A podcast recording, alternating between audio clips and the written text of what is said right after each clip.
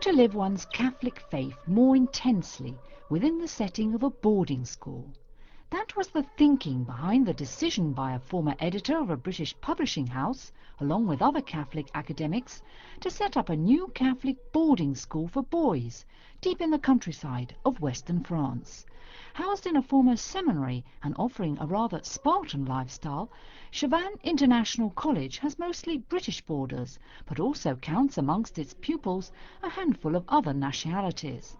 The school says it attracts parents who are disillusioned with the violence or drugs that can be encountered within state schools and who want an education for their sons that provides a clear set of moral values. Each lesson starts with a prayer.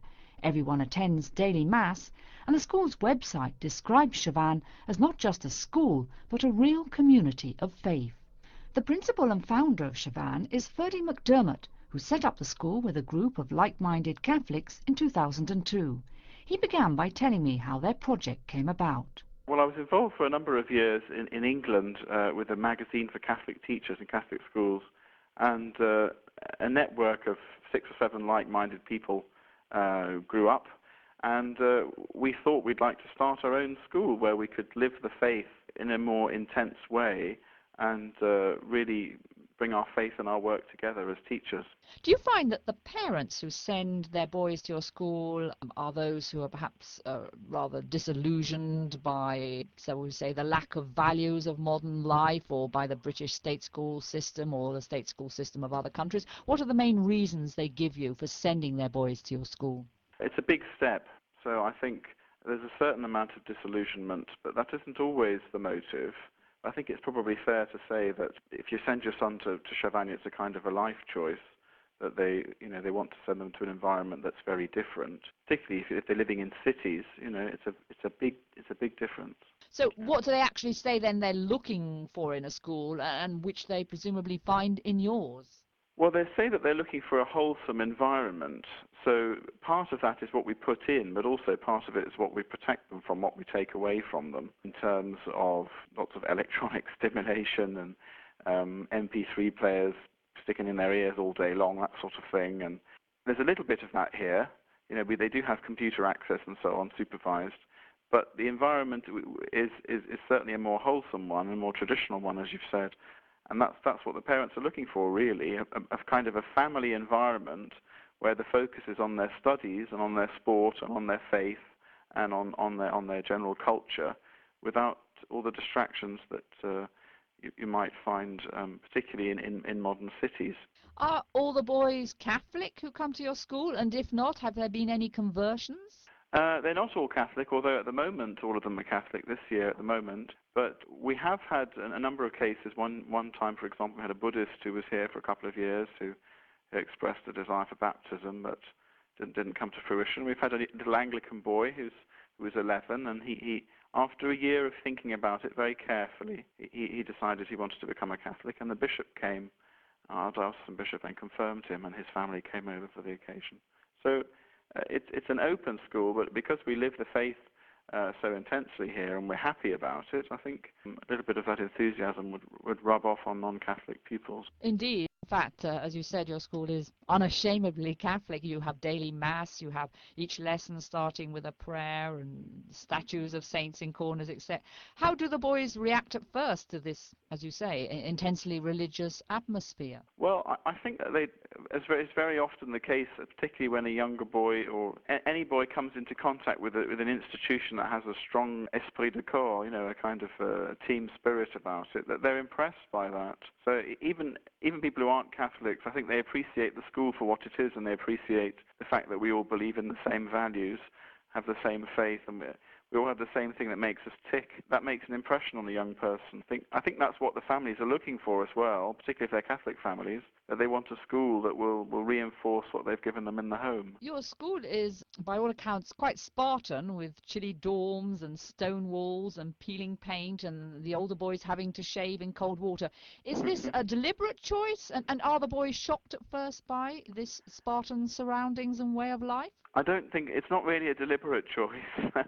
Um, in a sense, we make a virtue out of a necessity, but um, it's to do with our priorities, really. Um, we've had to spend a lot of money on making the school comply with the safety regulations, and then aesthetic considerations and comfort perhaps would be the next next stage. But I don't think boys really care, to be honest.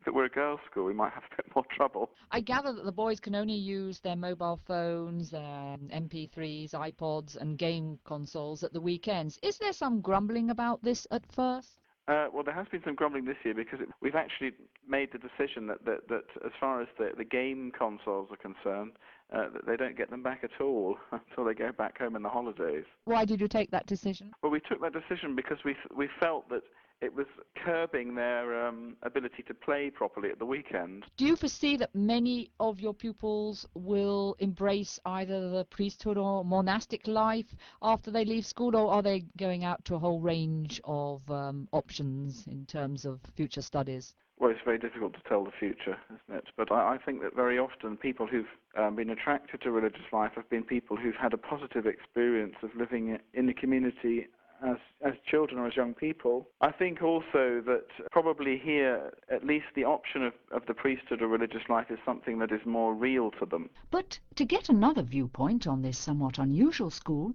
let's hear some feedback about it from several of the boys who are currently pupils there. The first boy I spoke to was Dave. He's 13 and comes from England. I like it. It's mainly the religious side that I came for. And has it helped to strengthen your faith? Yes, it has. And do you have any ideas what you want to do after you've left school? I'm not sure, but I might either become a priest or priest or go into uh, same profession as my dad, computer animation. The next boy I spoke to was Max, who's 12 and comes from Malta. It's just the the Catholicness of at the school and the fact that I was always looking for a boarding school which would which would be in this kind of environment. And has it helped to strengthen your faith? Yes, very much. Can you give me some examples? For instance, we go to mass every single day over here, which is very nice. We have lots of religious activities, which keep which keeps us in the mood, and we, we all like it. Did you find it though a bit Spartan when you came? You know, the fact that you don't have access to television and other um, things of modern life like phones and computers, except at the weekend. No, I quite I prefer this because then I didn't have to worry about keeping up with everything that's new. And what do you want to do when you leave school? Do you have any ideas already? I might. I think I might become a doctor, but I'm not sure. And the last boy I spoke to was Jose. He's 18 years old and comes from Spain. At the beginning, I was just going to come here to learn English, and just for a year, all my friends thought that I was crazy to come here in a school in France where I didn't know anyone and where I was the only Spaniard. My parents thought it was a good idea, and so did I. Do you think uh, being at this school has helped to strengthen uh, your Catholic faith? Well, yes, it certainly has. because I, in Spain, I used to go to a public school, so you can imagine the environment well, with drugs, alcohol. And then I came here. Everyone seemed to, to lead more or less a healthy life. Uh, you're about to leave school. What do you plan to do afterwards? I've got a place in a university in Spain to study international law. That was Jose, and you also heard earlier the voices of Max and Dave, and Ferdi McDermott, principal of Chavagnes International College.